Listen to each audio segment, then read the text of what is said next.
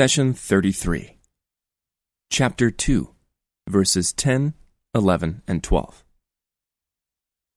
There is a disease in their hearts, to which God has added more. Agonizing torment awaits them for their persistent lying.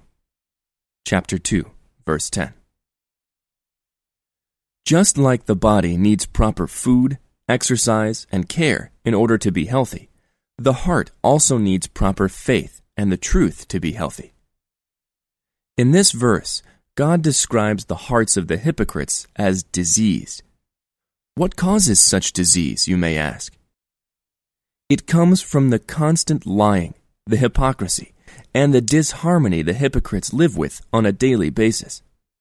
It is the lack of faith and the constant immersion in lies and deception that deprives the heart from health and youth. The only treatment for this disease is to abandon lying, embrace God's message, and the teachings of the Quran as illustrated in the following verse. We send down in the Quran that which is a healing and a mercy to the faithful, but it only increases the wrongdoers in loss. Chapter 17, verse 82. Take note that the hypocrites have voided their hearts from the two cures they desperately need faith and the Quran. Therefore, their illness only increases as time passes, and God, because of the choices they make, increases their ailment even more. Take a moment to imagine a sick and diseased body. It is weak and unable to perform its functions properly. When you are ill, you lack the strength and the interest to do anything, even the things that are beneficial to you. Similarly, the diseased heart lacked the strength required to acknowledge and speak the truth because it lives in a state of constant fear. God has instilled in our hearts the natural instinct to believe in a higher power and an inquisitive nature to seek out the Creator. This healthy state is lost when a person engages in hypocrisy and deception. The resulting weakness is most apparent when the hypocrites go to battle amongst the ranks of the believers. Their only goal at that moment is to look for chances to hide or flee the battlefield. God Almighty says, describing them, If they could find a refuge, a hideout, or a hole to creep into, they would turn to it in frantic haste. Chapter 9, verse 57. The torment the hypocrites live with on a daily basis does not end here. Rather, a painful punishment awaits them in the hereafter. In fact, the punishment of the hypocrites will be more severe than that of the disbelievers, as illustrated in the following verse. The hypocrites will be in the lowest depths of hell, and you will find no one to help them. Chapter 4, verse 145. Let's continue to the 11th verse of the cow. God says, Whenever they are told, Do not cause disorder and corruption on earth, they say, Why, we indeed are the ones who set things right. Chapter 2, verse 11. What does it mean to cause mischief and corruption on earth? It means that you go out of your way to seek what is working and what is upright in order to deform and destroy it. Keep in mind that the bare minimum that is required of you as a Muslim is to leave what is working and what is upright alone without interfering with it. And if you wish to strengthen your faith and gain reward, you can invest your effort and wealth for the betterment and service of others. You can avoid causing corruption simply by leaving the elements of life and the environment as God has created them.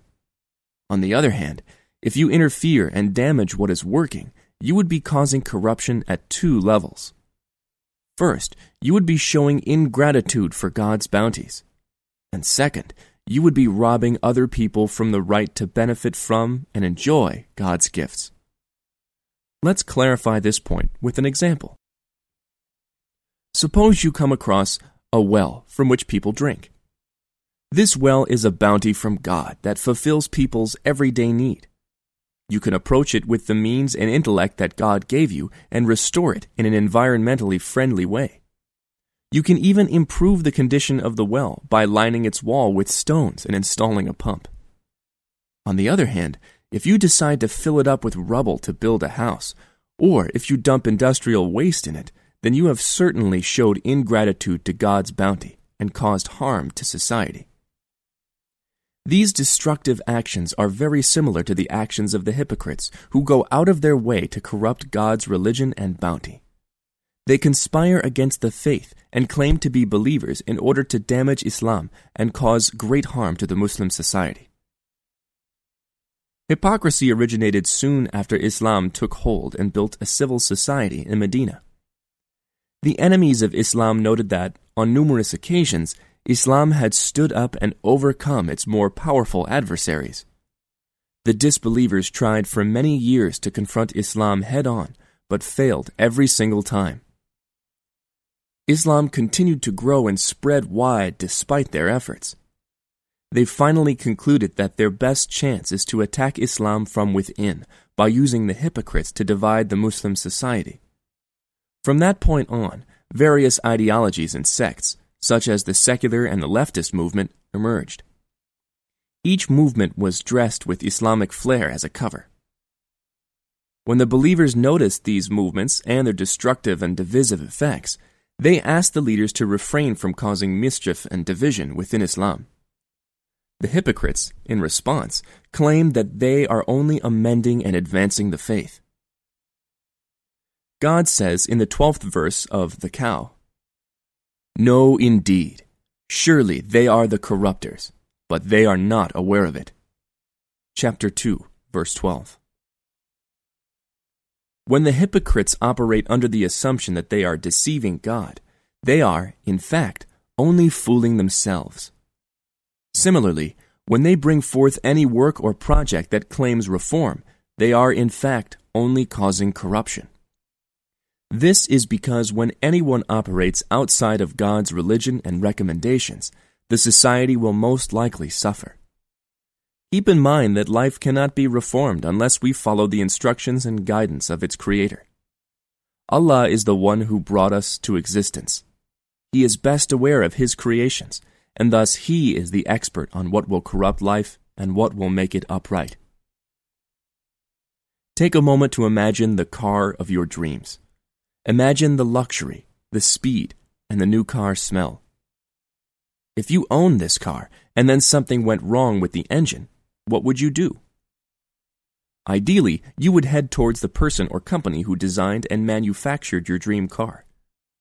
And if the manufacturer is not present in your city, you would look for a trained technician at a reputable dealership. Another place to seek direction and advice would be the owner's manual.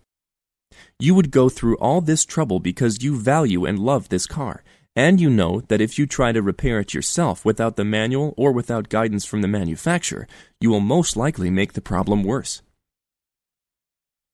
Surprisingly, we take all these precautions when it comes to our worldly affairs, but in the issues related to our faith, our life, and the environment, we try every man made system rather than directing ourselves towards the Creator. Allah is most knowledgeable of His creation, and when we ignore His teachings, we are most likely to cause harm and corruption rather than make things better. How many projects were made in the name of development only to find out that they caused damage to the environment and the society alike? How many governing systems were developed only to end up in ruin? When it comes to faith, family, and dealing with God's creation on earth, Allah is the source of the best guidance. Thus, whoever works outside God's religion and alters God's judgment is causing corruption, regardless of how eloquent his or her argument is. If you truly intend to reform and improve things, you should direct yourself towards the source of all good God, the most merciful, the most benevolent.